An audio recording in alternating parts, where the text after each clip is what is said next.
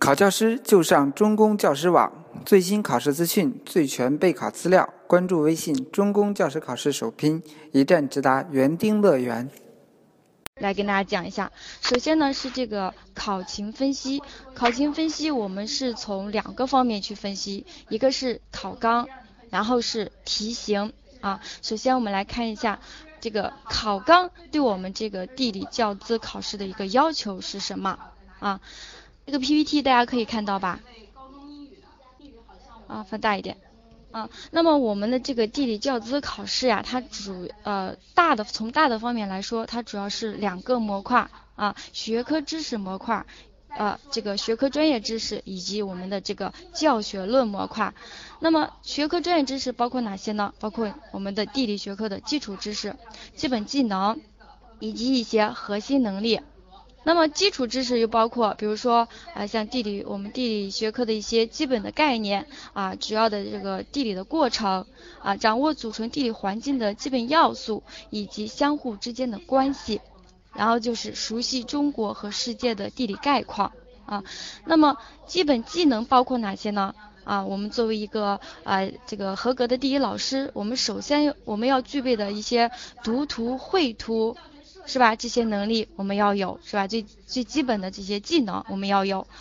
呃，除此之外呢，还是要要熟悉我们地理常用的一些实验和野外观察、社会调查等这些地理实践活动的一些过程和方法要掌握啊。那么除此之外，还有就是像这个核心能力，比如说像地理学科的一些基本思想啊，学科的特点。啊，我们人地关系的一个发展的历程、现状以及以以及这个趋势。啊，再有就是培养我们的一个地理的思维，我们要会用这个地理科学的一般方法去解释、分析和解决我们是呃现实生活中的地理问题。啊，这是对我们地理学科的专业知识呢，是从要求我们要掌握这些。啊，这是考纲对我们的要求。另外一个大的模块呢，就是考察我们的一个教学能力，它具体的体现是在这三个方面：课标解读啊，就是相对应学段的这个新课标对它的一个解读；然后就是三板技能；然后第三个方面就是这个教学设计这方面啊。那么关于这个嗯课标解读呢，它是它一般是呃从对应的这个学段。从对应的学段的这个新课标中，把它的这个啊基本理念啊、它的评价建议、教学建议等等这些啊这些里边的内容拎出来一句话，然后让你来谈一谈对它的理解，或者是你是怎么认识的啊？这是对课标解读的一个一个考法啊。那么像三板技能呢啊，我比如我就是我们说的这个板书、板图和板画。啊，那里面这里边要考常考的一，我们一般考到的是这个版图和版画这两个一个一个两个技能。那么考到的这个呃图版图版画有哪些类型呢？啊，一般呢是有以下几个类型，首先是这个地图啊，比如说像呃政区轮廓图啊，山河分布图。啊，再比如说像这个气候类型的分布图啊，让你画出来，给你一张空白的地图，让你画出来啊，这是第一种地图。那么还有第二种是呃常见的一些示意图，比如说像天气系统啊、水循环、太阳直射点的移动等这些示意图啊。那么第三个方面呢，就是模式图啊，比如说像这个亚带风带的分布的模式图。啊，世界海洋表层洋流的洋流的分布模式图啊，气候模式图等等这些模式图都有可能会会考到的啊。那么第四个方面呢，就是这个剖面图，比如说像这个地形地质的这方面的一些剖面图啊。那么第五种呢，啊，就是这个统计图，这是我们说常就是呃常考我们说常考到的这个。版图版画呢，这个三版技能里边就是这些啊，底图、示意图、模式图、剖面图和统计图啊。那么 经过我们分呃，对我们对之前的这个历年真题的一个分析啊，那么像前三种地图、示意图、模式图考的是啊比较多的啊，这是对呃三版技能的一个考察。那么让你画完这个图以后呢，他还要让你说一说啊，你画的这个图，它在这个地理教学过程中有有怎样的一个作用，或者说它的这个意义是什么啊？我们说这种简图它的这个作用和意义呢，一般是体现在几下以下几个方面。首先，因为它比较简单，是吧？简化原图，能够突出重点。那么第二点，可以揭示事物的内在联系。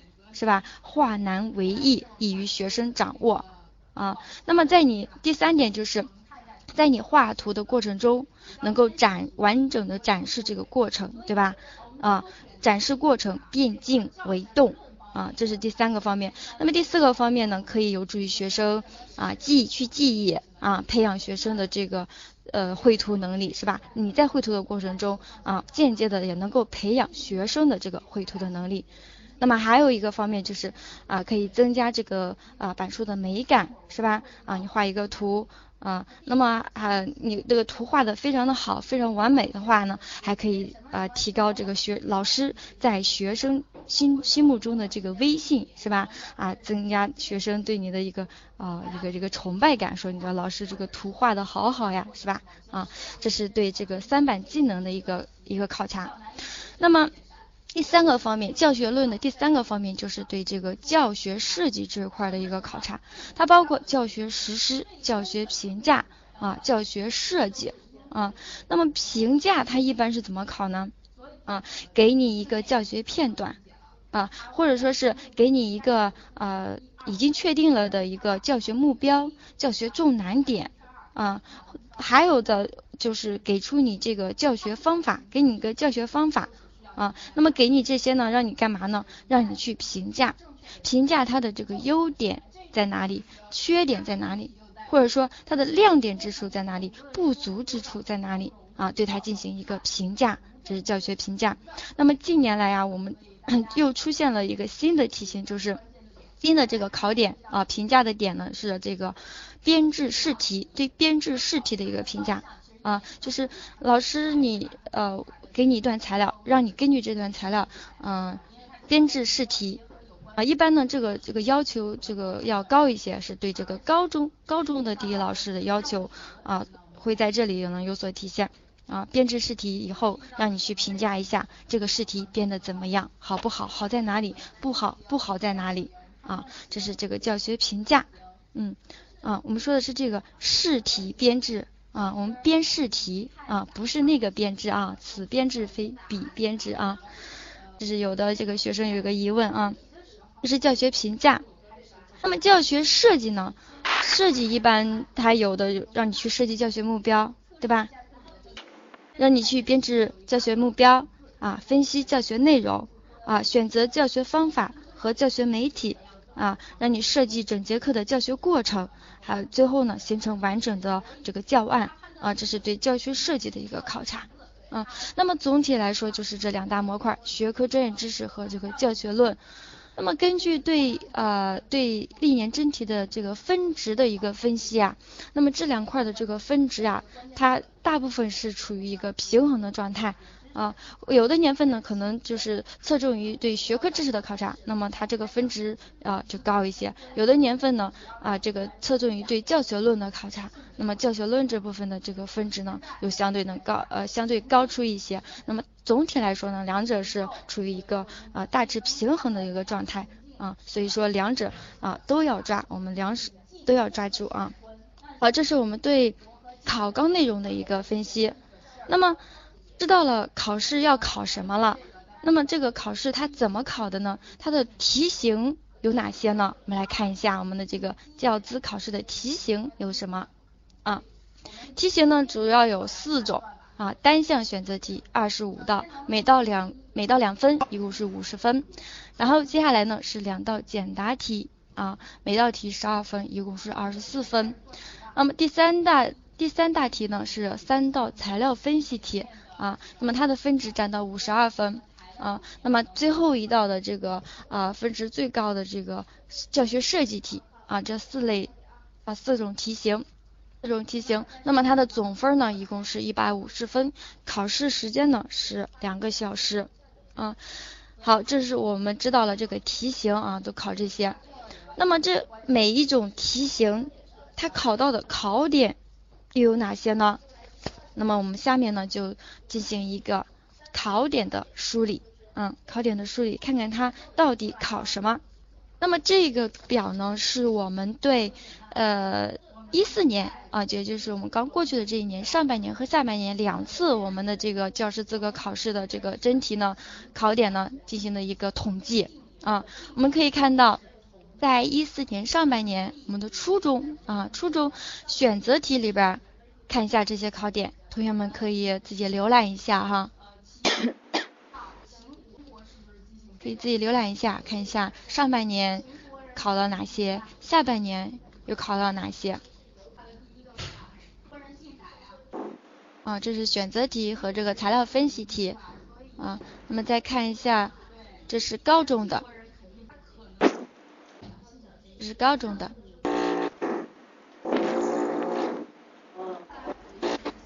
我们可以看到，在选择题里边，我们涉及到这个考点是不是非常的多呀？非常的全面哈。这是选择题。那么，我们来看一下这个简答、材料分析和教学设计题涉及到有哪些？嗯，那么在一四年的这个初中啊，它的简答题啊，两道简答题里边，第一道。啊，就是我们前面对我们前面说的，他对这个教学论方面中的啊这个课标解读的一个考察。那么在这里呢，他考到的就是这个教学建议，教学建议啊，选择多种多样的地理教学方法啊，对这句话的对这个教学建议的一个理解和认识啊。那么第二道题考的是这个三板三板技能中的这个绘图是吧？大家可以看到了，是让你画的是这个中国轮廓图啊，中国轮廓图。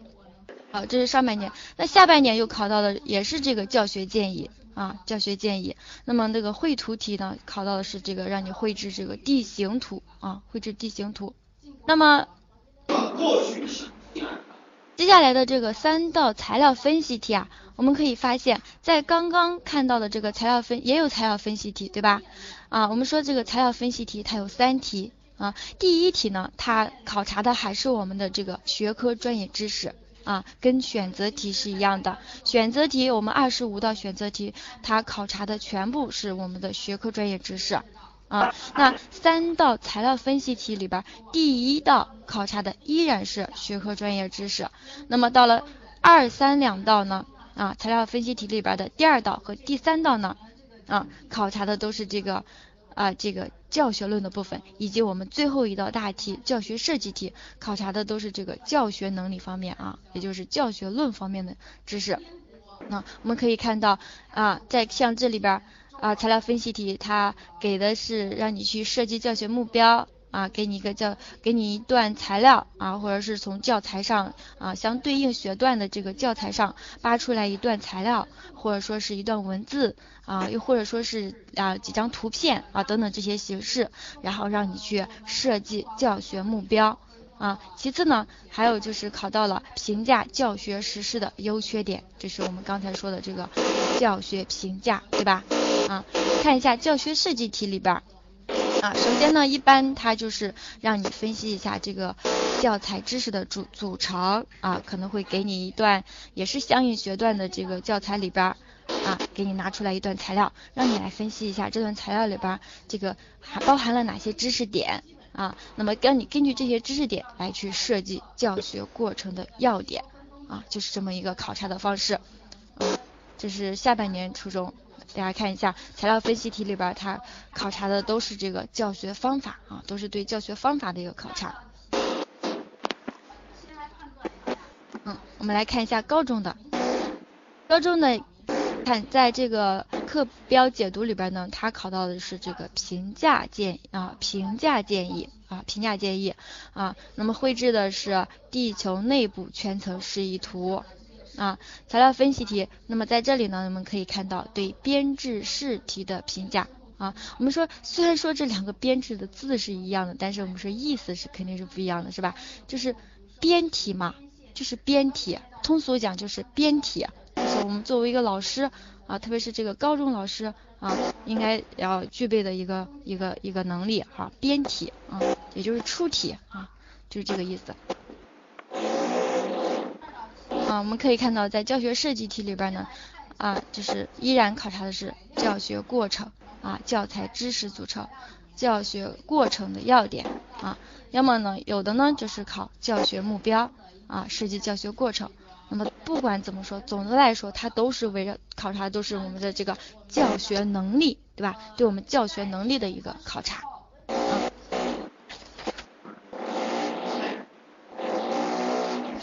好，那么这是我们对考点的一个梳理哈，学科专业知识和这个教学论方面的一个大致的梳理。那么我们可以发现，对学科专业知识的考察，我们刚才通过那表格也可以看见，它对这个专业知识的考察是非常全面的，对吧？涉及到我们的这个自然地理的知识、人文地理知识、区域地理、区域可持续发展。啊，当然了，还包括了我们的这个大学知识，特别是这个经济地理学里边的知识啊，相信大家也都啊也都学过是吧？那么对于这一块呢，它考的倒不是很难，也不是很深，都是一些呃很很这个肤浅的东西，很就是很很表面的一些东西。只要我们说，只要你在复习的时候复习到了一些重点的。啊，特别是像这个经济地理里边一些重点的知识点，那么在这一块呢，你的分呢都不用就容易得到啊，很容易得到。这是大学知识这一块，它一般呢会在这个选择题里边出现，出现那么啊一两道、两三道啊。那么教学论呢，就是我们刚才说了，课表解读、三板技能和教学设计这三大方面啊。那么呃，我们在这我们说这些学科专业知识里边啊。可能很多人都会说，啊，最头疼的就是我们说的这个自然地理知识，对不对？有没有这个啊，这个这个同意我的这个说法的？打个一。觉得自然，觉得这些板块里边自然地理知识是最难的啊？有人给我回应了哈，确实啊。啊，那么在这个教学论部分呀，我们说这个占的这个分数最高的也是我们的这个啊。这个教学设计部分，啊，那么下面呢，我们今天呢，我们说，既然我们的这个主题啊是这个实战演练，对吧？好，那么我们就以这两块啊，自然地理知识和这个教学论里边的教学设计这两点呢，作为一个呃，作为一个例子来进行。呃，一个实战演练啊，呃，那那么，那么在这里呢，也会总结，我们也会总结一些像答智类题的一些啊答题的技巧，嗯，那么这就是我们第三点啊，第三个我们今天重点所要说的答题技巧点拨啊，我们刚才说了，是以大家都觉得比较难的哈，比较困难的这个自然地理知识部分为例啊，我们说，我们说这个自然地理知识板块呀。它包括的这个内容呢，啊，总的来说啊，也就是一些常考的，就是以下六大方面啊。首先，地球与地图啊，宇宙环境、大气环境、水环境、陆地环境以及自然灾害啊，这六大模块。那么首先，那么在这个地球与地图这里边呢，啊，地图常考的，比如说比例尺啊，地图上方向的一个判读啊。再一个就是这个等直线图的判读啊，是最常考的。那么在地球与地球仪里边呢，它考到的有地球圆形的一个证据啊，要你去呃去证明一下这个地球是圆形的啊，从哪些可以去证明啊？那么第二个方面就是利用经纬网定方向、定距离啊，在这个经纬网上确定两点之间的方向啊，嗯，确那个算出两点之间的距离。那么在这里边呢？相信大家觉得比较难的是不是这个等直线图的一个判读呀？等直线图啊，我们是，那么这里呢，我们就以等直线图的判读呢为例来看一下。我们常见的等直线图有哪些呢？我们可以看一下。首先最常考的就是无外乎这个等高线了，对吧？啊，密密麻麻的各种各样类型的这个等高线图，我们可以看一下。其次呢，还有像一些等压线是吧？等温线啊，等降水量线啊等浅等浅水位线啊等等这些这个等直线图啊也是都是这个经常在这个地球仪呃地球仪地图里边经常考到的啊。那么我们对这个等直线图它的判读一般要掌握哪些方法呢？啊，老师在这里啊给大家啊呈现出来了五读法啊五读法。首先呢是要读主题，对吧？你看到一个图，你要首先知道它是什么图，是吧？什么等值线？是等压线、等温线还是等高线，是吧？你首先要知道，这是最基本的啊。首先要知道它的这个是属于哪一类等值线图。那么其次呢，我们要看它的这个数值啊，数值我们上次在这个 Y Y 讲座中呀啊有提到过啊，那就是同线等值。同线等值就是在同一条等值线图里边，它的这个数值是相同的，对吧？啊，第二个是同图等差啊，在同一幅等直线图里边，它的这个等高距、等差距是，呃，这个等这个差值是相等的。比如说等高线，在一幅图等高线图中，它的等高距是相等的，对吧？啊，叫做同线等值，同图等差。啊，这是对数值的一个判读啊。那么第三个我们要读的是什么呢？啊，看一下它的这个弯曲情况，弯曲情况啊。我们有这样一个凹凸定律，相信大家应该都都知道，是吧？凸高为低，凸低为高啊，这样一个凹凸定律，我们要记住，是我们所有等直线图的一个规律所在。好，那么第四个，那么第四个方面呢？啊，我们要读的是这个它的一个密度啊，也就是它的这个稀疏程度啊，这这一点呢，相信大家也知道啊，它这个呃等直线比较密集的地方，说明什么？是不是说明它的这个变化比较大呀？是吧？那么等直线比较稀疏的地方，说明它的这个变化比较小，是吧？这是读密度啊。那第五个方面呢是。在这个局部小范围内的这个闭合等直线，它来怎么判呢？那么这个在这个闭合等直线的这个数值的一个判断呢，我们有这样一个规律，叫做大于大的，小于小的，就是大于它旁旁边的那个数值，小于它旁边的，就大于大的，小于小的，啊，这这是局部小范围闭合等直线。好，那么我们对等直线图掌握了这五读法之后呢，我们来进行一个练习题的训练啊，请同学们可以阅呃浏览一下这两道题，试着做出来哈。图图看不清是吗？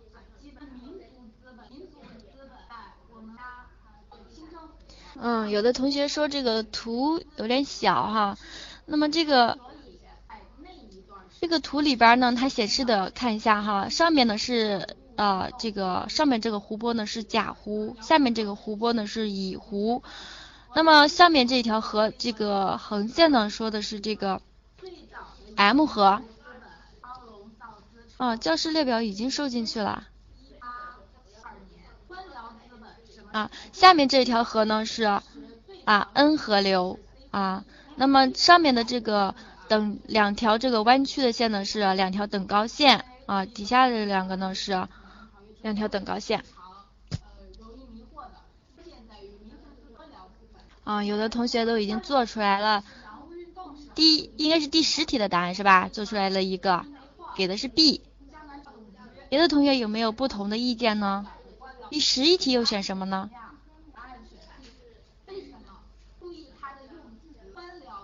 嗯，有好多同学都做出来了，其他的同学呢？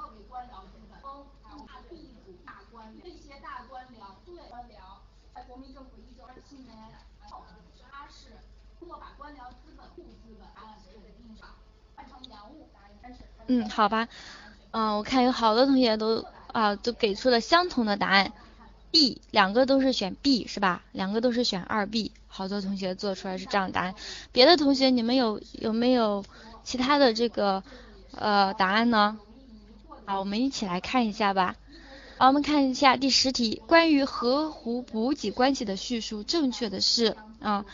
那么这图里边呢，给出的是一个湖，一个湖泊，一个河流，然后两条等高线啊。我们知道河流的流向，它与等高线的凸向是怎么样？是不是相反的？对，我们就说河流的流向与等高线的凸向呢是相反的。那么根据这个原理呢，我们可以判断。M 河，M 河它的流向，它 M 河它的流向是不是这样的？是不是自自东往西流的啊？那么乙图中它的这个流向是这样流的，自西向东流的，对吧？所以说呢，在甲在这个甲湖泊呀，是不是它补它的和这个和这和这个。M 河它的这个补给关系应该是啊甲湖补给 M 河，对吧？那么在底下这幅图呢，应该是 N 河补给乙湖，是吧？它流向的是乙湖泊啊。那么那么这一题呢，我们选的是二三啊 B，选的是这个。我们来看一下第十一题，如果 M 和 N 河流它流经的这个等高距呢是相同的。那么关于两条河流的叙述，正确的是哪一个？啊，他告诉你了，等高距是相同的。那么我根根据我们刚才对这个等直线图五读法中间的这个密度的一个判读，是吧？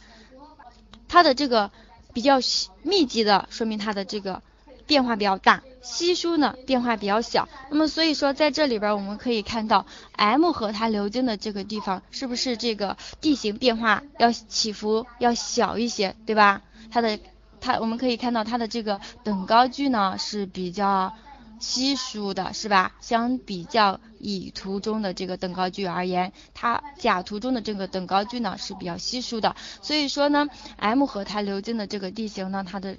变化呢是比较小的，所以说它的这个呃流速是比较慢的啊。那么相反，N 河它的这个等高距呢较密集一些，所以说它的这个地形变化呢是不是较大一些啊？地形变化较大一些，起伏较大一些，所以说它的这个相对来说 N 河它的这个河流流速要快一些，所以说 M 河比 N 河流流速较慢，对吧？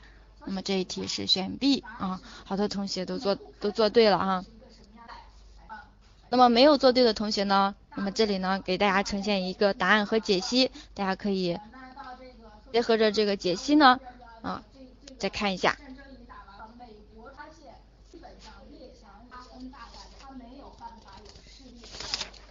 好，这是我们对这个自然地理知识模块六大模块中的第一个地球与地图呢，啊做的一道演练题。那么第二个方面就是宇宙环境的这一类的知识。宇宙环境这一类知识里边包括的有很多啊，这个天体系统、太阳系、地球的普遍性和特殊性啊，太阳活动对地球的影响。地球运动的这个特点和意义啊，包括地球自转、公转它的这个特点和意义。那么在这里边，以你们的经验来说，是不是地球运动的意义考的是最多的呀？地球运动的意义啊，那么我们来看一下地球运动，你没有考过？我们平常做题呀，这做题的过程中是不是也涉及到呀？那么地球运动它的这个意义，包括自转的意义和公转的意义啊。自转它产生了哪些地理意义呢？啊，首先昼夜更替啊，昼夜更替是吧？地方时的差异，然后再一个就是这个什么水平运动的物体，它会运动的方向会发生偏转是吧？我们说北半球向右偏，南半球向左偏，赤道上不偏啊，这是地球自转产生的意义。那么公转呢？公转产生的意义，比如说正午太阳高度的变化啊，昼夜长短的变化啊，四季的更替，五代的形成啊，五代的形成。那么这这里啊有个错别字啊，是形成五代的形成。那么对于我们说对于地球运动意义，地球运动的意义这块考的，它无外乎是让你考什么呢？让你去考对季节的一个确定，是吧？确定这是哪个季节啊？昼夜长短啊，再有就是正午太阳高度啊，或者说是这个日影的朝向啊，日影的朝向啊，再一个就是日出日落的方位，日出日落的方位。那么我们通过哪些方式来对这些考点进行解读呢？进行作答呢？我们首先。嗯，这些呢是我们在这个上次的这个 YI 讲座中都有提到过。那么在这里呢，再跟大家再再再分享一下哈。首先呢，我们要首先是要确定这个南北极，是吧？你确定了南北极，你才能够确定这个地球自转的一个一个方向啊，等等其他的这些来确定其他的。那么再一个就是确定东西经以及东西向啊，确定晨昏线啊，确定太阳直视点的位置。啊，再就是确定某某地的一个地方时，你首先要确定了这些以后，你才能够进而去做去判断其他的啊，去界定它的季节啊、昼夜长短啊、昼午太阳高度角啊、它的日影朝向啊、它的日出日落的方位啊等等这些啊。那么呢，我们来看一道题啊，具体的去看一下啊，这类题呢是怎样去做的。啊，同学们也可以先看一下，然后把它做出来。有的同学嫌这个这个图比较丑哈，那个将就着看一下哈，这个都是都是我们这个老师冒着这个生命的危险从考场里边给带出来的，然后自己画出来的哈，所以才能够呈现给大家。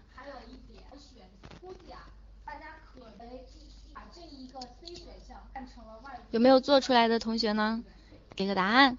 甲午中日战争以后嘛，日本啊，这是他们入侵的方式，从经济赔款割地到了经济侵略，再通商口岸。但是它不是，它只不过看一下第七题世界史了。大列属于车轮改革方面的。啊，这个萝卜同学哈，每次都是最快的，已经给出了答案了。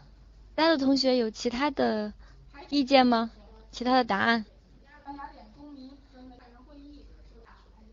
嗯，看来这一题对家来对大家来说啊有点难度哈。啊，像像这个对自然地理知识啊模块的一个考察中呢，我们说这个地球运动的意义啊是最难的啊是最难的啊有啊有的同学把第二题啊第五题选出来了，选的是 A，第一题呢选的是 B 啊。那么我们一起来看一下吧。那么我们首先是要读图是吧？把图把这个把这个题呢读清楚啊。那么图一，我们这幅图啊是某时刻不同日期分布的示意图啊。要知道，首先要注意的一个关键词是这个不同日期啊，不同日期。那么其中阴影部分呢是六月十九号，六月十九号啊。那么 N 呢是这个北极点啊，北极点。啊，那么在这里呢，极点已经确定了，是吧？是是就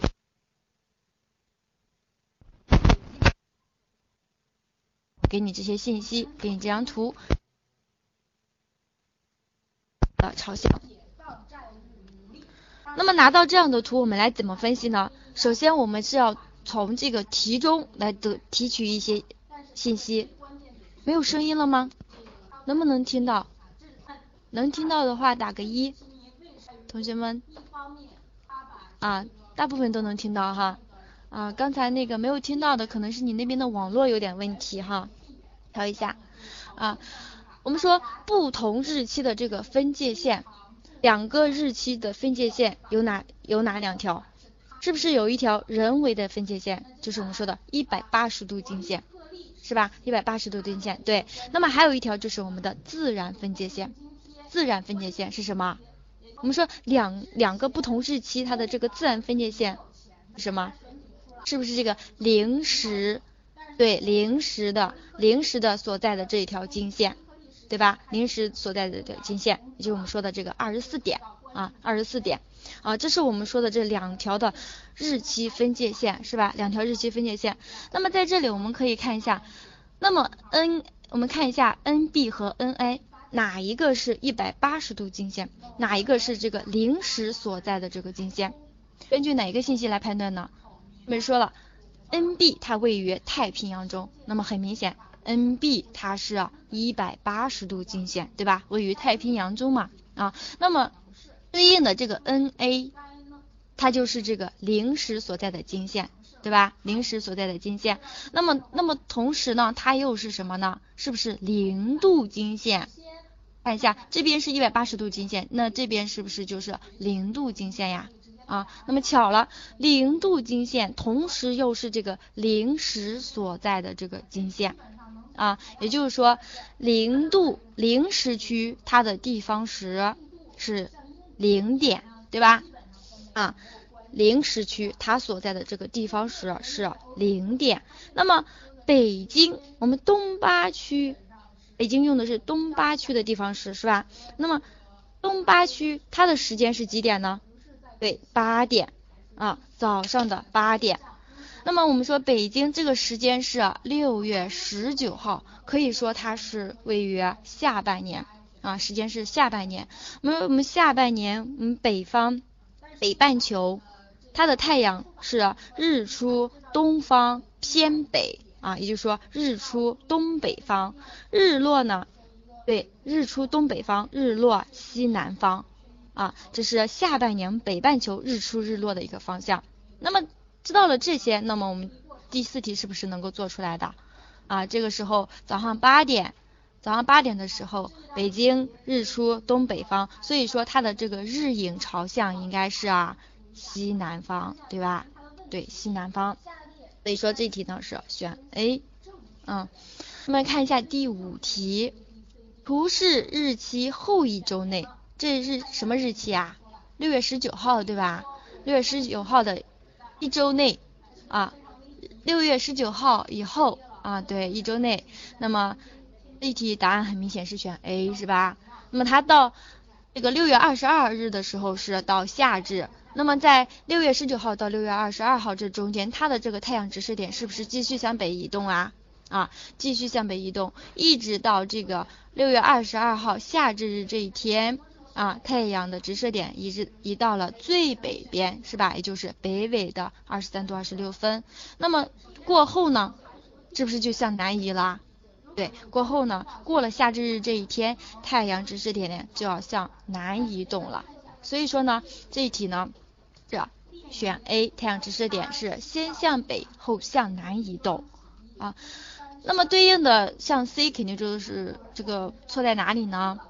北京的昼长应该是先增大，然后直射点向南移，慢慢移动以后呢，它的昼长慢慢的就又减小了。对，先增大后减小啊。那么对应的这个北京的这个正午时旗杆的影子呢，应该是先变短后变长，是吧？啊，在 B 选项里边黄河下游的这个凌汛，我们说凌汛它一般发生的季节是什么时候啊？凌汛。不对，我们说冬季不对。我们说凌汛啊，它是这个呃河流发生结冰现象，然后消消冰的时候，对吧？也就是在这个春初啊春初的时候，这个消冰的时候，它有的河流河流的这个。呃，这个呃流有的这个河段呢，它会发生这个凌汛啊，这个条件产生以后，它会发生凌汛现象。那么它的时间呢是在这个春初啊，也就是春季的时候。所以说我们这里的日期呢是六月十九号，是属于夏季，它不会发生凌汛现象啊。这是这一题，没有做出来的同学，你们懂了吗？给个反应，懂的话给一，不懂也给一。好，看来大家都懂了啊。好，这是这一题，这是对宇宙环境的一个考察啊，宇宙环境中地地球运动意义的一个考察。那么第三个，啊，这是答案。那么第三个方面就是这个大气环境，大气环境里边考到的有大气的垂直分层啊，垂直分层，大气的热力作用啊。那么常考的也是非常难的啊，这个重点部分呢是在。后面三个方面，大气的运动啊，封面和天气啊，还有这个气候，那么这三个呢是这个最常考的，在大气环境里边最常考的。嗯，那么我们就来看一道例题啊，看谁最先做出来。除了萝卜同学以外，我希望可以看到其他的同学给我答案。我们这次把萝卜同学的这个答题的这个权利给取消了，每次他答的最快。好，由于时间的原因啊，我们这里就不给大家嗯过多的时间让大家去做题了。那么在这里呢，我们来一起分析一下吧。啊，那么这幅图呢，它给出的是这个北半球它的这个热力环流，或者说是或者啊或三圈环流局部示意图啊。那么来回答第八题，如果说这个这个图它的这个示意的是北半球热力环流图，热力环流的示意图，那下列叙述正确的是哪一个啊？那么我们看热力环流的示意图，首先大家要在头在脑海里面都应该有形成这么一个示意图，是吧？啊，那么我们知道看一下一处和一 D 和三 D 是不是气流是下沉的？是吧？那么气流下沉，那么二地气流是上升的，那么说明一地、三地和二地是一三比二地的气温高还是气温低呀？我们说气温高，气流上升，是吧？这个气空气膨胀受热上升，气温低它是受冷收缩下沉的，所以说一三的气温是比二要低的啊，二是高于一三地的气温的，所以 D A 是不对的。那么看一下第二题，一二四五啊，一二四五，哪一个气压啊？就气压较高的是哪一个啊？我们来看一下，一 D 和二 D 它是啊靠近近地面的，对吧？靠近近地面，而四五它是在高空。我们说啊，从垂直方向上来说，近地面的这个气压肯定是要高于高空的，是吧？肯定是要高于高空的，所以说一二呢，它的这个气压呢是要高于啊高于四五的。那么在一二和四五，一二两个哪一个气压要高一些呢？啊，我们看到二 D 它是受热膨胀上升的，空气受热膨胀上升，所以二 D 它的这个气压啊，二 D 是呃膨胀上升，一 D 是收缩下沉，所以二 D 的这个气压是低于还是高于一 D 呀？原反应，是不是一 D 的气压？对，啊，要高于二 D 的气压啊，一要大于二，是吧？一大于二。那五和四两个哪一个气压高，哪一个气压较低一些呢？是不是五的气压要大于四 D 的气压呀？啊，所以说我们一二四五它这四 D 的这个气压的这个啊排序呢，应该是一大于二。大于五大于四，对吧？啊，一大于二大于五大于四，所以说这呃这个四个中气压较高的应该是一和二。那么第三题，我们说导致热力环流的根本原因是什么？冷热不均，对吧？这个很明显不对。那么来看一下第四个对不对呢？啊，那么第四题啊，我们这一题呢是很我相信有很多人肯定都做错了。因为他忽略了一个小的细节，什么细节呢？大家看一下这个方向的一个标志啊，对方向的一个标记啊，这边是北，这边是南，那么上面是西，下面是东，是吧？而不是这个，而不是我们通常说的上北下南，左西右东了。所以说你在判断方向的时候，如果你还按照原来的啊上北下南左西右东这样的一个啊方向去判判断的话，肯定是错的了。啊，萝卜同学，你听不见吗？啊，那么我们来看一下，啊，在这里呢，主要就是要注意这两点啊，你把这个方向啊，这边是北，这边是南，上面是西，下面是啊东，把这四个方向确定了以后呢，那么这一题呢就能做出来了。那么甲地呢吹的是西南风，乙地呢吹的是东北风啊，所以这一题呢选的是 D。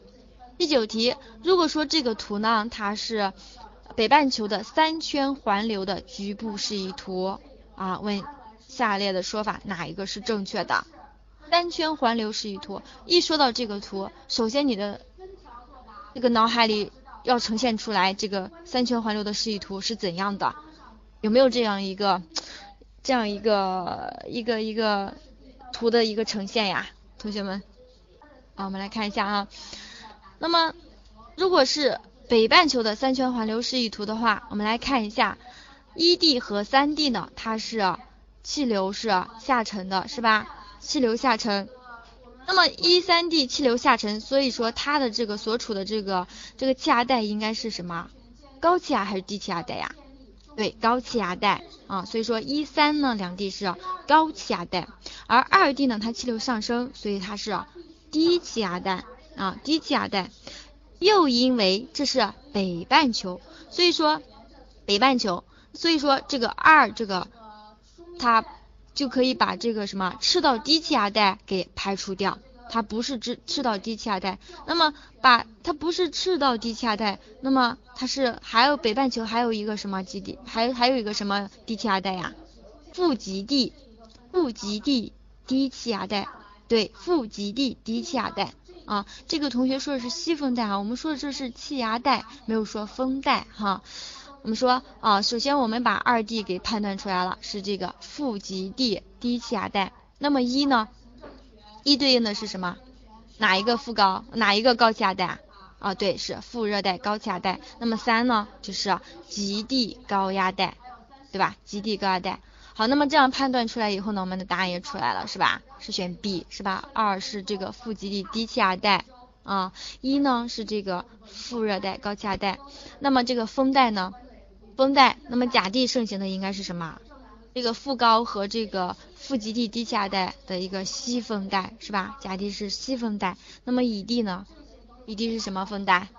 在这个副极地低气压带和这个极地高气压带中间的，对我们说的这个极地东风带啊，极地东风带，极地东风。好，这是我们对这个大气环境的这个一个例题的一个演练啊。那么下面我们来看一下。水环境里边，水环境里边常考的就是水循环啊，水资源啊，再一个就是洋流啊，洋流是最常考到的。那么来看一道洋流的题，洋流的题啊，我们还是一起看一下吧。啊，看一下图九，这个图九在这里哈。他说图九呢是这个非洲马达加斯加岛的一个示意图啊。那么图十呢是这个海洋表层。这个海水温度与洋流关系的示意图啊，那么另外呢，A、B、C 为等温线啊，等温线，那么 A 的温度大于 B 大于 C 啊，箭头呢表示洋流流向啊，我们来看一下啊，这个题号给错了，看一下这一题，图九啊，就是说这个马达加斯加岛的这个东岸，我们说有一个什么洋流呀？暖流是吧？马达加斯加。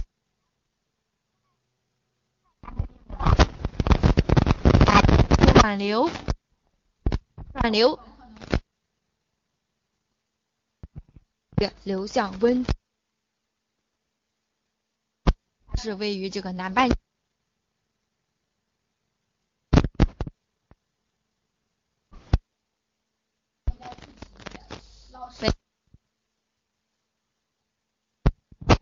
大家能够听见吗？听见的话给个一，嗯，能够听到是吧？嗯，个别的听你那边的网络的问题哈，嗯，好，我来看一下，刚才我们说把一和二给排除了，那么三和四这两支洋流哪一个是哪呃，我们说这三和四两支都是暖流对吧？两支都是暖流，那哪一个是属于南半球的一个暖流流向的暖流的这个流向的情况呢？是吧？我们说南半球是北高南低。那么根据这一点呢，我们选的是哪一个？北高南低啊，对，选的是四啊。那么看一下这个等温线是 A 大于 B 大于 C 的啊。那么第二题，那么这题就非常容易了。我们刚才知道甲处是马达加斯加暖流，暖流对沿岸的这个气候的影响是什么？是不是增温增湿呀？暖流增温增湿，这个寒流是降温减湿，所以说十九题选的是 C。啊，是沿岸大沿岸的大气增温增湿。嗯，啊，这是这一题的答案。啊，和这个相应的解析和这个答题的思路，刚才我们都解释的很清楚了。那么对，呃，自然地理这一块的考察呢，还有两大模块，一个是这个陆地的环境，陆地环境它包括呃物质的循环、地壳的运动。地表形态的变化，这三大方面。那么还有一个就是这个自然灾害，自然灾害也是呃也是比较也是经常考到的哈，嗯，比如说一些水文灾害啊，一些气象灾害啊，像寒潮啊、台风呀这些气象灾害啊，地质灾害，比如说像这个地震、滑坡、泥石流。啊，生物灾害啊等等这些自然灾害的一个考察。那么在这里呢，我们就不一一的举例子去练习了哈。我们在这个以后的这个班次中呢，啊会都会给详细的都会详细的跟大家讲到哈。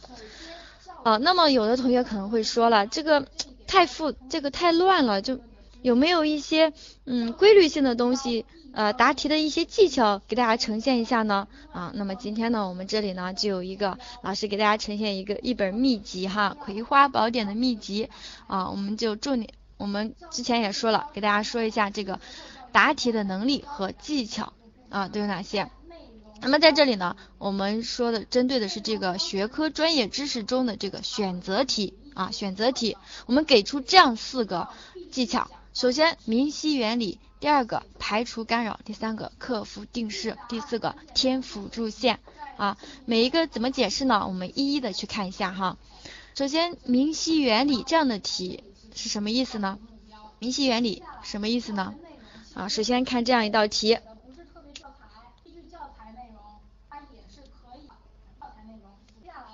嗯，那么给出的呢是我国某地的这个气温变化图，气温变化图。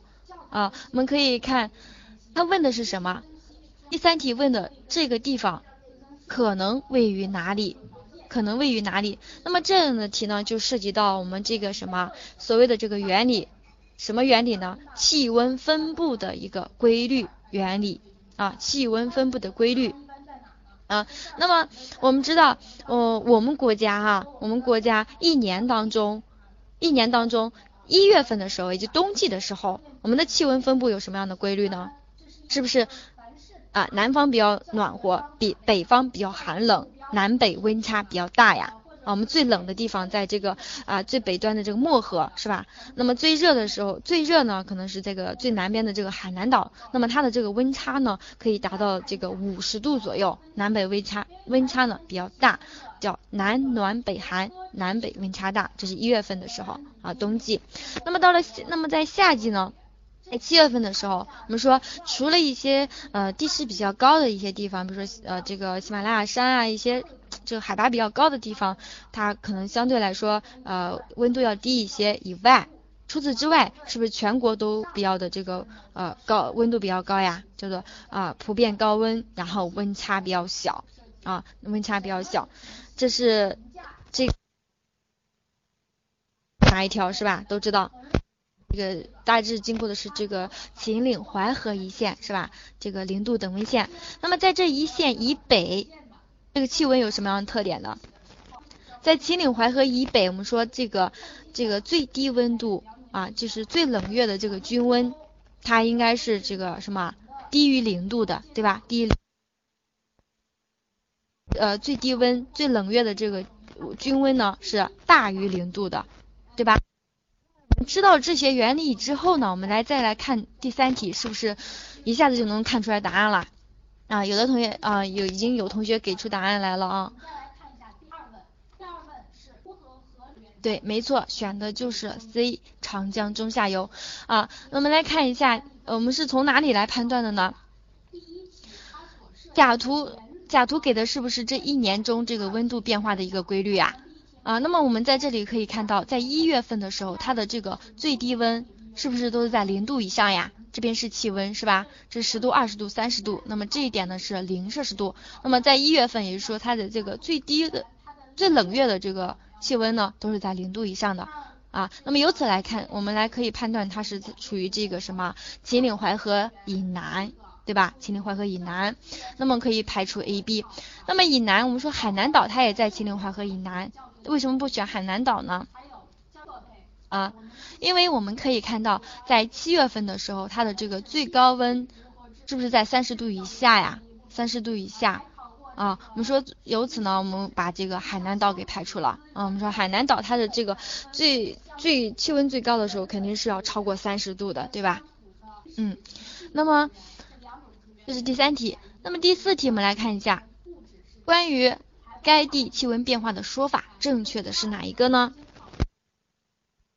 嗯。老师在讲人民民主专政的时候，大代表来，这个人大代表是乡土资源，而且属于人类非常流动资源。第四题给的答案是什么啊？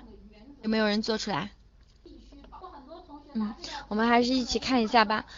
第四题呢，我们说答案呢应该是选这呃，应该是这个 C 啊。七月的呃这个乙图中啊，乙图中这个七号气温低，主要是因为受到这个冷空气的影响，冷空气的影响。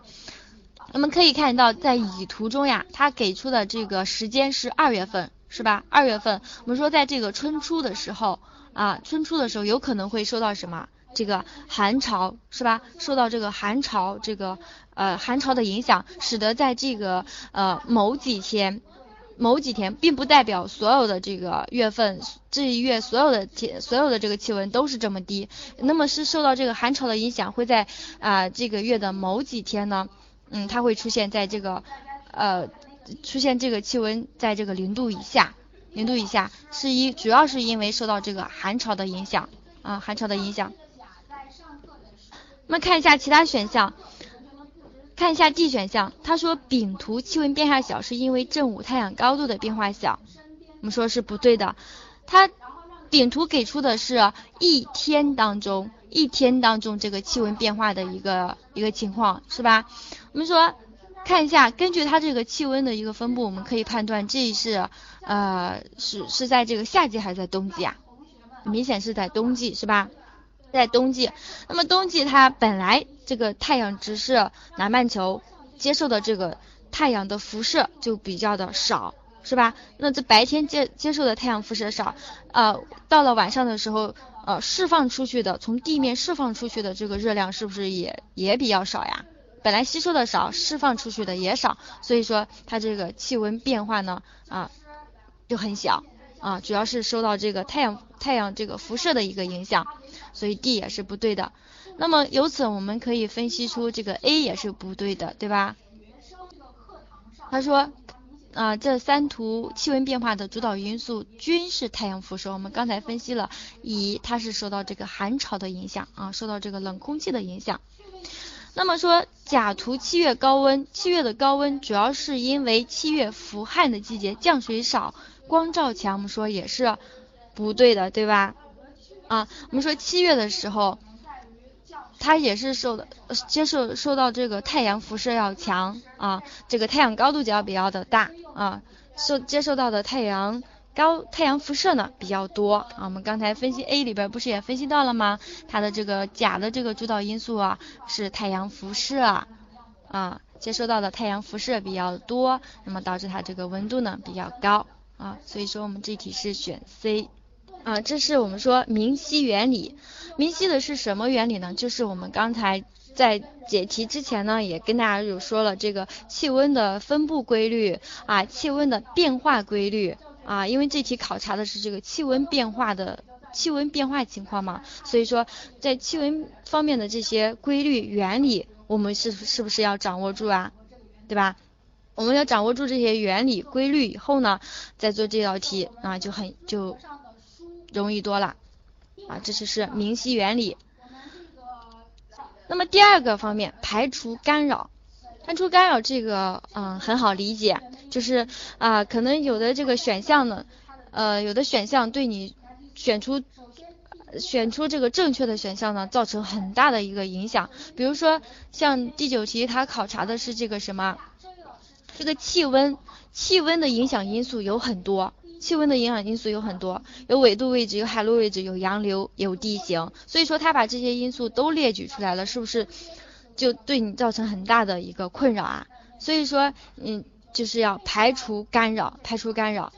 那么像这一道题呢，我们来看一下，这个图里边表示的是啊，我国某地季节性积雪融化完毕日期等直线及这个水系分布。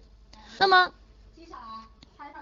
积雪融化完毕日期，我们可以看到这有四月六号、四月十号、四月十五号。那么这个日期这个四月十五号日期越晚，是不是说它这个积雪融化的完毕的结束的时间越晚，是吧？那么结束的时间越晚，说明它的什么？气温是不是比较低呀？结束的晚，说明它的这个气温比较低，对吧？啊，那么所以说，我们来看一下哈，二处这个呃等直线二，等直线在二处明显向北弯曲，向北弯曲啊，向北弯曲，我们可以看到它是向哪里突出啊？它是向这个结束的。这个积雪融化结束的日期比较晚的地方突出，是吧？那么我们根据之前我们说的等对等直线图的一个判读的一个凹凸呃不是凹凸定啊就是凹凸定律，等凸高为低，凸低为高。那么它这里它凸向的是结束比较晚的地方。那么就是凸晚为早，我们可以说是吧？凸晚为早，那么说明这个二这个地方它的这个啊积雪融化结束的日期呢，比比这个它比这个同这个同一条等直线图上的其他地方结束的要早，结束的要早啊，也就是说它这个呃雪化的比较的快，那么说明什么？说明它的这个气温是不是比这个其他地方气温要高，是吧？气温要高。气温要高，那么气温高，那么我们说它受到这里里边哪一个因素的影响呢？啊，受到哪一个因素的影响呢？对，很明显是地形，地形，因为从这个经纬度我们可以判断呀，这个地方大概所处的位置是什么？我们国家东北地区，对吧？看一下它的经纬度位置，可以判断出来这个地方大概所处的位置是我们国家的这个东北地区，所以说它受到这个。海陆位置和洋流的影响呢，是不是很明显的啊？就唯一的就是这个什么，只能选的是这个地形啊，地形是这一题。那么下面一题，一二三四一二三四四 D 中年太阳辐射量最强的是哪一个啊？那么这样的这道题呢，也是也是用。也要去就一个一个的去排除的这样的一个方法来做出来。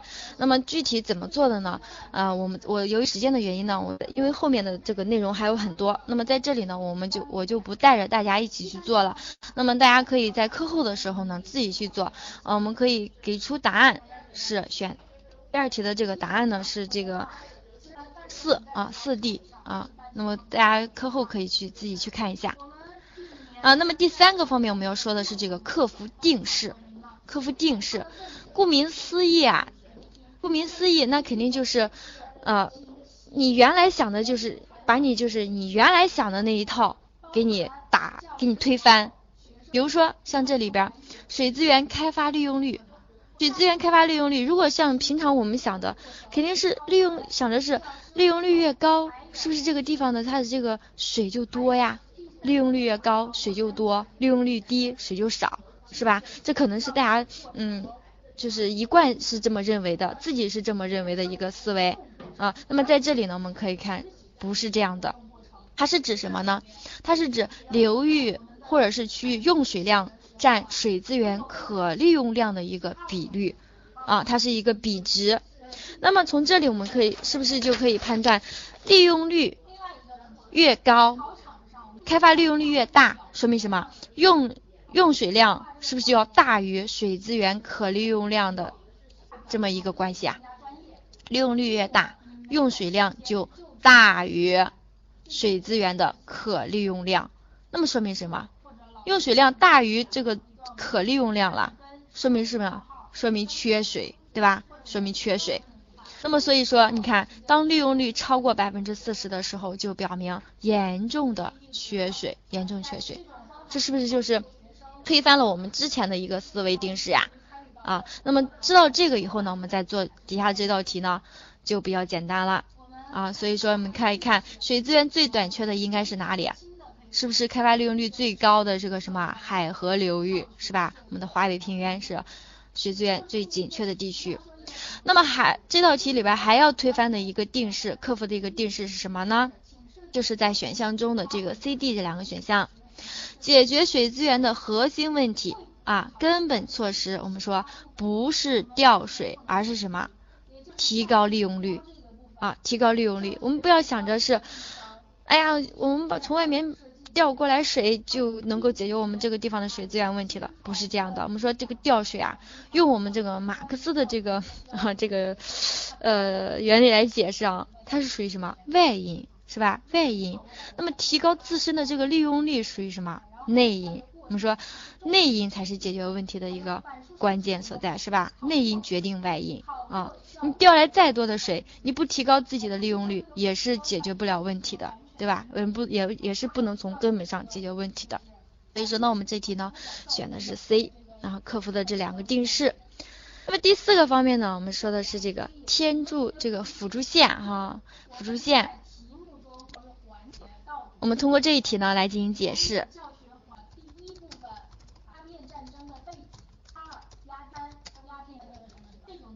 嗯，那么这一题呢，这个添辅助线是怎么添呢？嗯，他说这个黄河下游啊，符合这个表示黄河下游。黄一提到黄河下游，我们立马想到的是什么？是不是这个地上河呀？地上悬河这个词儿是吧？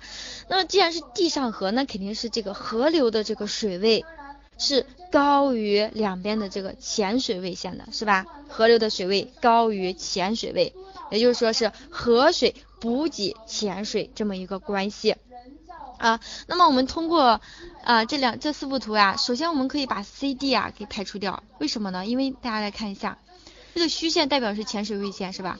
单位是米，这个潜水就达到了五百多米，那肯定是不可能的啊，肯定是不可能的。我们把这个 C D 给排除。那么在 A B 中，我们看一下啊，我们怎么来做辅助线呢？啊，我们做这样两条辅助线，我们刚才说了。既然是既然是这个地上河，地上河，那肯定是这个河水的水位高于浅水位，是河水补给给浅水。那么从这个线中啊，我们可以看到，这个实线是河，表示的是河流，对吧？那么在这样一条线中，这一点是河流的水位，那么这两点是浅水位，是吧？那么通过这个辅助线，我们一做，我们就可以判断这个中间的这个河流的水位。这个值是不是要高于两边呀？这是五十二，这是五十一，这一点呢是在五十二这条线上。那么这两点它是在五十一到五十二中间的，对吧？那么很明显是这一点是要高于这两点的，能不能看清？我所点的都能看到是吧？啊，那么也就是说河流的水位是高于浅水位的，符合黄河下游。啊，符合，嗯，我我是在用笔啊，可以看一下哈，因为这个都是红的，那我换个颜色，嗯，换几个这个啊，这一点，在这辅助线上这一点，能够看见我的这个用蓝色点的点吗？因为这个鼠标比较小哈，嗯，那么这个蓝色这一点是不是要高于这两点呀？是吧？是不是要高于这两点？那么这一点它是在这个河流，是吧？这个是实线，是在河流，它代表是这个河流的水位，河流的水位。那么这两点是在是这个浅水位，那么这一点是大于这两点的，说明是什么？河流的水位大于浅浅水的水位，也就是符合我们刚才说的黄河下游的这个地上河的一个特点啊，河水的水位高于浅水的水位。那么这一题呢，通过的是这个。辅助线来帮助大家，来帮助大家来解决这个问题哈，所以选的是 B 啊，填助辅助线啊。我们这个填辅助线不光是用于这种啊，一般在这个嗯做这个地球运动的这些图的时候呢，也是经常要填助这个辅助线来做啊。这里呢只是给大家举了这样一个例子，有这样一个方法啊。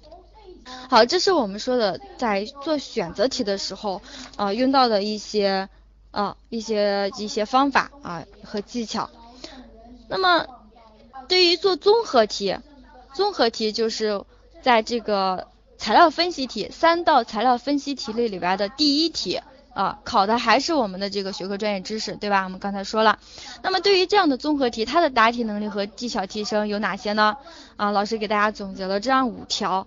那么这里呢，由于时间的原因呢，啊，我我也不给大家一一的解释了。如果大家想知道的话呢，我们在这个后期的这个这个班次中呢，啊，都会跟大家详细的一一解释哈，也会拿相应的例题来进行训练。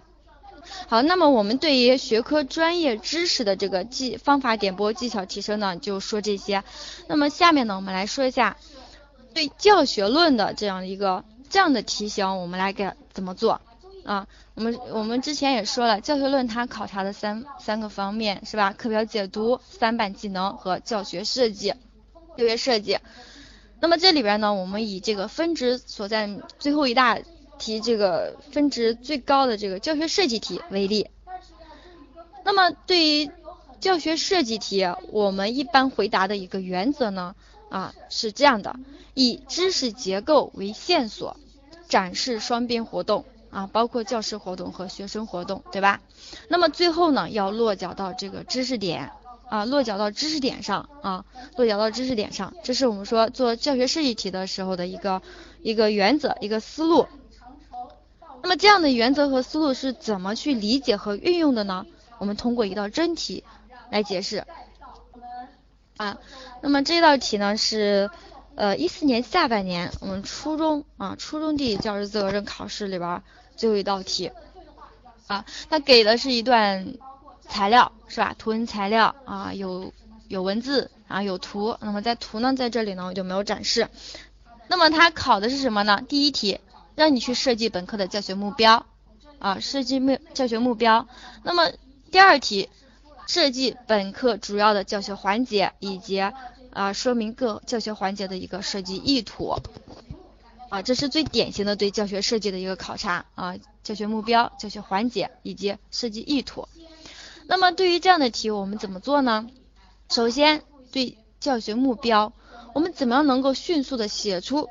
教学目标呢？那么在这里呢，给大家给大家这样一个技巧。我们都知道，经课改这个课改之后呢，我们的教学目标是包括三维的，是吧？三维教学目标：知识技知识与技能、过程与方法，以及情感态度与价值观。那么在这三维的教学目标中，首先知识与技能目标，知识与技能目标怎么写呢？主首先我们要明确它的主主语是谁。比如说它的主体是谁？肯定是学生，对吧？是学生。那么学生能够说出、能够列举出、能够背诵出、能够复述出、能够识别出什么什么什么啊？这是对知识与技能目标的一个一个撰写啊。比如说，比如说啊，能够说出洋流的定义啊，能够说出热力环流的原理啊，能够列举出热力环流它在现实生活中的应用啊等等这些。大家一定要记住，它的主语是学生，是学生能够怎么怎么样，而不是使学生什么怎么怎么样，让学生怎么怎么样啊，这一点大家要注意。还有就是你的，大家看一下这些词儿，这些词儿它都是可衡量的，都是非常具体的，对吧？啊，这是这个。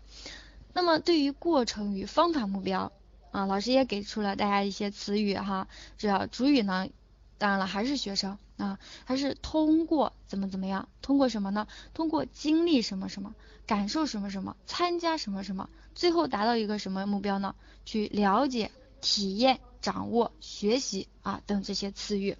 比如说，通过小组合作、交流讨论来去学习世界海洋表层洋流分布的一个规律。啊，像这样的过程与方法目标，也就是说，你通过什么样的过程，通过什么样的方法，最后达到什么样的目的？啊，这是这一维这个维度。那么第三个维度是情感态度与价值观目标。啊，那么在这里呢，啊，老师也给大家呃这个呈现了一些词语哈，在写这个目标的时候经常用到的一些词语。啊，比如说啊，树立什么什么样的一个意识啊，养成什么什么样的习惯。啊，增强啊这个什么样的一个啊勇气决心啊，培养什么样的精神等等这些词语啊。那么我们在写这一维度目标的时候呢，我们遵循的一个这个原则呢，就是我们要是一定是积极乐观、健康向上的这样的一个一个目标啊。那么它体现在啊这样几个方面：人与自然，对吧？比如说我们刚才说的这个环保意识啊。是吧？节约意识啊，这些。那么再有就是科学规律啊，科学世界去尊重我们的科学啊，交流合作，培养学生这个交流合作的这样的一个精神，是吧？啊，再一个就是这个克服困难啊。总的来说，我们可以看一下，在这个情感态度与价值观目标上来说呢，它总的这个一个趋势，它必须是积极乐观、健康向上的一个正确的人生观、世界观与价值观啊。这是教学目标的一个撰写。那么。第二问，它要去设计的这个教学过程哈，我们的这个教学过程，我们一般呢是分为这个啊四部曲啊四部曲，首先导入新课，然后新课教学，巩固提高，最后是小结作业啊。那么我们也可以有这有也可以把它缩减为三部曲，三部曲就是在这个巩固提高和新课教学呢，它融合在一块了啊。那么四部曲里边是新课教学，可能是你。把所有的知识点都讲完，然后呢，再进行一个巩固提高。那么三部曲呢，它是每讲完一个知识点呢，它都会进行相应的一个巩固提高啊。知识点一，然后巩固一；知识点二，巩固二。当然了，在每一个知识点之间呢，要进行一个衔接过渡。那么第三个最后呢，是一个小结作业。那么这样有这样四部曲或者是三部曲的这样的一个啊过程的一个设计。当然了，这里边像比如说像导入新课，它的这个方法呢有很多很多啊，温故知新、情境导入、实验导入等这些方法啊，我们嗯在这以后的这个班次中啊都会有啊这个具体的介绍到哈。那么根据这样两个对教学目标和教学过程的一个介绍呢，我们来看一下这道题的一个答案，参考答案哈，看他给出的这个知识语境这样的一个三维教学目标啊。学会分析什么什么，并能够举例说明啊。那么是通过实验和小组讨论来培养什么什么样的能力，对吧？那么情感态度与价值观，看树立的是什么？正确的、科学的这个世界与生活啊，世界统一的这样的一个认识观啊。这是三维教学目标。那么最后的这个教学过程呢？啊。那么这里面给出的答案呢，它是按照这个四步去走的。首先是这个什么导入啊，用的是一种谈话导入啊，来引出课题。还记得刚才给出的是什么样的材料吗？我们回去看一下哈，给出的是这个地形、地势与气候的这样的一个材料，围绕这个来设计的这个教学环节。嗯，那么我们刚才说了，它的原则是什么？以这个知识点为线索。是吧？以知识结构为线索进行推进，那么展示双边活动，那么最后落脚呢，在这个知识点上。那么我们依据这样的原则，我们来看一下他给出的这个。首先，他用的这个谈话导入的方法呢，啊，既然嗯说到这个气温嘛，是吧？我们说气温啊，这个气候，气候我们一般是从哪两个方面是去介绍的，去描述啊？是不是气温和降水？是吧？气温和降水从这两方面去描述气候。那么我们知道，在这节课的知识点呢，就是要解决气温和降水它对气候的一个影响。那么它是以这个什么啊，同学们爬山的这样的一个感受，从山脚爬到山顶这样的一个气温的一个变化呢啊，来去说明这个山山脉，也就是说这个地形对气温的一个影响啊，用这样的一个生活的一个实例来进行导入。啊，这样的导入有什么样的好处呢？那么他给要写出的是这个设计的意图，是吧？是用学生亲身经历的体验和感受，学生是比较感兴趣的啊，能够积极的参与到这个课堂中来，那么可以激发学生的学习兴趣，还能够让学生体会到地理与生活的这个密切联系，地理具有生活性的这样的一个特点啊，这就是这样这样设计这样的一个导入的一个意图。那么引出课题之后呢？在第二个环节里边，它是用到了实验啊讨论的这样的一个呃方式呃这样的一样的方法来进行这个新课教学啊。那么在这里面呢，一共分为了七步，我们可以看到，首先有这个什么实验演示，实验演示啊。那么这个设计意图啊，有的考试里边它规定了让你写设计意图，那你就必须要写。有的考试里边它没有规定，它只是说让你去设计这个教学过程，那么你这个设计意图呢就可写可不写，明白了吧？嗯，哦，那么这里边呢它用到的这个教学方法呢有这个啊实验演示是吧？实验演示有什么学生讨论学生讨论，那么这里边还有就是。讨论学生实验演示完了，学生讨论也完了，那么老师呢要进行一个归纳总结，这也就体现了我们刚才所说的什么展示双边活动，有教师的活动，有学生的活动，学生的活动就是去做实验，去讨论。然后老师的活动可能就是去引导，然后最后呢进行知识点的总结，落脚到这个知识点上，是吧？我们可以看到老师总结的是什么呢？啊，山脉可以阻挡气流的这个长驱直入，使山脉两侧的气温不同。山脉也会阻挡太阳的辐射，影响山脉两侧的温度。所以一般而言，山坡的这个阳坡温度要高于阴坡。那么它在这里呢总结的就是这个山脉对这个什么？气对气流的一个阻挡的作用，使得它的这个气温不一样啊，两侧的这个气温不一样，影响的气温这样的一个知识点，老师进行总结，然后给出设计意图啊。那么下接下来呢，我们要解决另外一个知识点，就是这个呃什么降水。我们刚才说了气候它两个影响因素，气温和降水。刚才刚才的那个学生的实验讨论，教师的总结，解决了我们的这个什么地形这个气温。气温的一个影响，那么下面呢就是从降水这方面来去描述这个气候的一个变化。那么它这里呢用到了呃这个双边活动，教师学生是干什么呢？啊，首先呢教师是展示图片，学生呃教师活动是吧？然后呢教师小结，那么给出的是这个什么？小结出来的这个知识点：迎风坡降水多，背风坡降水少啊。那么进而形成了这个，呃，这个迎风坡和背风坡，它这个两侧的这个气候不一样，是吧？就是降水对气候的一个影响。那么又总结出来了这样的一个知识点，落脚到知识点，然后给出的是设计意图。然后下面呢又给又是这个什么教师活动，然后学生活动，学生思考讨论啊，教师展示图片啊，给出资料，然后呢然后呢最后呢进行的是总结。啊，那么这里的总结的一个知识点呢是这个什么气温的这个垂直递减率啊，气温呢随着这个海拔的升高而降低这样的一个知识点，最后又落脚到这个知识点上。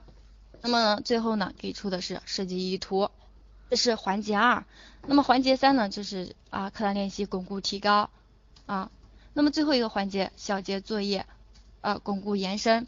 那么这里边的他给出的这个小节作业的形式呢，是这个啊收束式的，就是让让各小组交流后派代表发言啊，说出你这节课所学到了什么啊，你的收获在哪里啊，进行一个小结，这样收束式的一个小结呢，来进行结束本堂课的一个学习啊。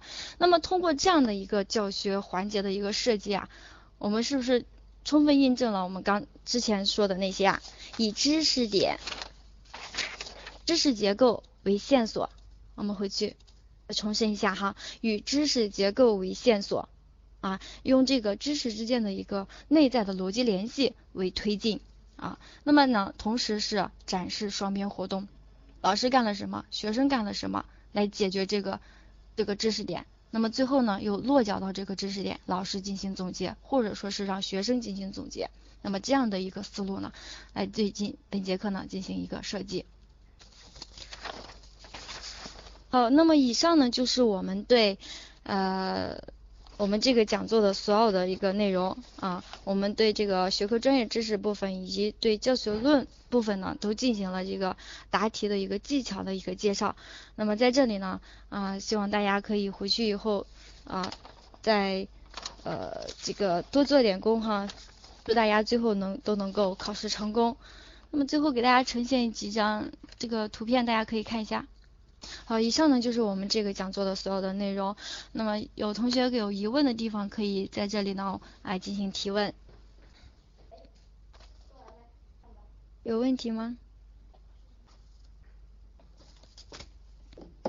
啊，那么在这里呢，我们说这个录音的话是有的啊，但是你们需要加群，然后在群里边呃会发链接给大家。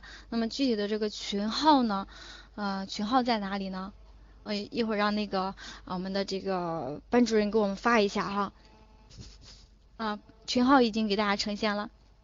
嗯，课程关于这个课程标准呢，呃，就是我们来看一下它最常考的一些这个这个这个课程理念啊、评价建议、教学建议等这些啊最常考的地方，大家可以看一下就行了。很抱歉，PPT 不能分享哦。嗯，有同学问这个考过考过的就不会考了吧？你的是想问的是以前考过的知识点，嗯，在以后会不会考是吧？嗯一般来说应该是不会考到，但是它有可能会出现类似的这样的一呃一种题型啊，类似的题型，它会呃变换一下来进行考。可能知识点呃或许就是那些，但是它的这个题型会进行变化。啊，你上次就差六分哈，那么希望这次你能够顺利的通过。啊，如果没有答，嗯，如果没有这个问题的话，我们今天的讲座就到这里哈。嗯，好，谢谢老师的讲解。呃，大家如果喜欢我们的刘老师的话，可以呃继续关注我们后面的讲座。呃，我们后面的讲座安排呢是这样的，呃，明天呢还有嗯还有一场关于那个。呃，体美学科的，然后呃，我们今天这个房间都是地理的同学是吧？那如果身边有考体美的同学，可以告诉他们来关注我们的讲座。那后面我们还有一个冲刺预测的讲座呢，是针对老学员的，大家可以关注一下我们的。这个冲刺预测讲座，那这个讲座呢，如果大家以前报过我们任何中公的班次，不限，呃，不限你是多少钱的，也不限你报的是什么样的班次，不管是公务员、事业单位或者是教师，都可以算是我们的老学员。那如果你已经是我们的老学员了，就可以加到群里面来私聊管理，问一下他怎样听我们这个冲刺预测的讲座。那关于这个讲座的信息呢，我给大家，嗯，发在发在公屏上，大家可以看一下。那刚刚老师的 PPT 上，嗯，放的几个活动，不知道大家有没有关注到？嗯，我们呃教师资格呢，我们给大家呃进行了很多丰富的活动，大家可以参加。那呃呃。我们每年那个教师资格考试之前呢，都会给大家，呃，出一套那个预测卷、密押卷，嗯，或者是模拟卷，反正就是这样的叫法，都会有这样的活动进行。那今年呢，我们有，呃，预测卷和密押卷的活动。预测卷呢，呃，领取方法是这样的，那。线上领取方法呢，需要大家进入我们的那个呃师说论坛，然后大家进去之后可以下载加密文件。那文件加密的密码呢，会在那个三月十三号来给给大家发放，发放的地方呢也是刚刚给大家的 QQ 群，嗯，所以加群很关键，大家现在可以嗯就加一下我们的 QQ 群。嗯，这个是我们下载这个预测卷的地址，可以进去看一下。嗯，早早点下载，然后到时候密码给了就可以早点做。呃，线下的领取方法呢，需要大家呃在那个考前看考场的那一天呢，去到考点现场，我们会有工作人员在现场发放。那另外一个密押卷的活动呢，是这样的，需要大家需要是我们的冲刺点睛班的学员才可以来我们分校现场进行领取。嗯，这一系列的活动呢，嗯，大家都可以在。这个页面里面了解到，还有另外我们有一个估分的系统，那会在考试之后第一时间来给大家开放。估分的系统是这样的，大家可以加进我们的估分群。估分群呢，呃，我来给大家发一下。加进估分群之后，那考完试之后，呃，我们会把呃估分的方法在群里告诉大家，然后。呃呃，所有加进我们这个估分群里面的同学都可以呃呃那个享受我们原价九十九块钱的面授班次，呃原价九十九块钱的面试班次，如果在这个群里面的学员可以九点九，可以九块九来报我们这个班次，所以加我们的群是好处很多，大家现在呃可以就搜索来加进我们的群里啦。呃，如果现在还有什么问题的话，可以在公屏上打出来，我来给大家解答一下。另外，我们各个省也有也有微信，嗯，微信呢，大家现在肯定都有在玩，然后微信呢比较方便，我们所有的活动信息、还有招聘信息或者是教资教师资格的最新信息都会在微信上来给大家推送。那如果现在没有什么问题的话，我们今天晚上的讲座就到此为止。